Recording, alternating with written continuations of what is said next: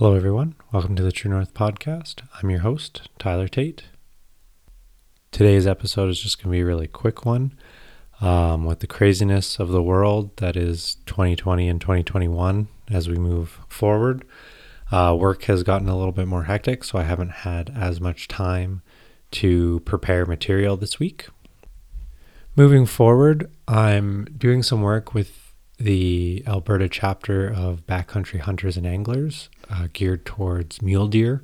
And I'm looking really forward to diving deep into some mule deer stuff, as well as hopefully sharing that as we move forward. So, with today's episode, I really would just employ anyone listening to take the time to join a conservation group or hunting or outdoors orientated group and just donate your time. Help give back to the resource that we love to use. Have a great one, and I'll see you in two weeks.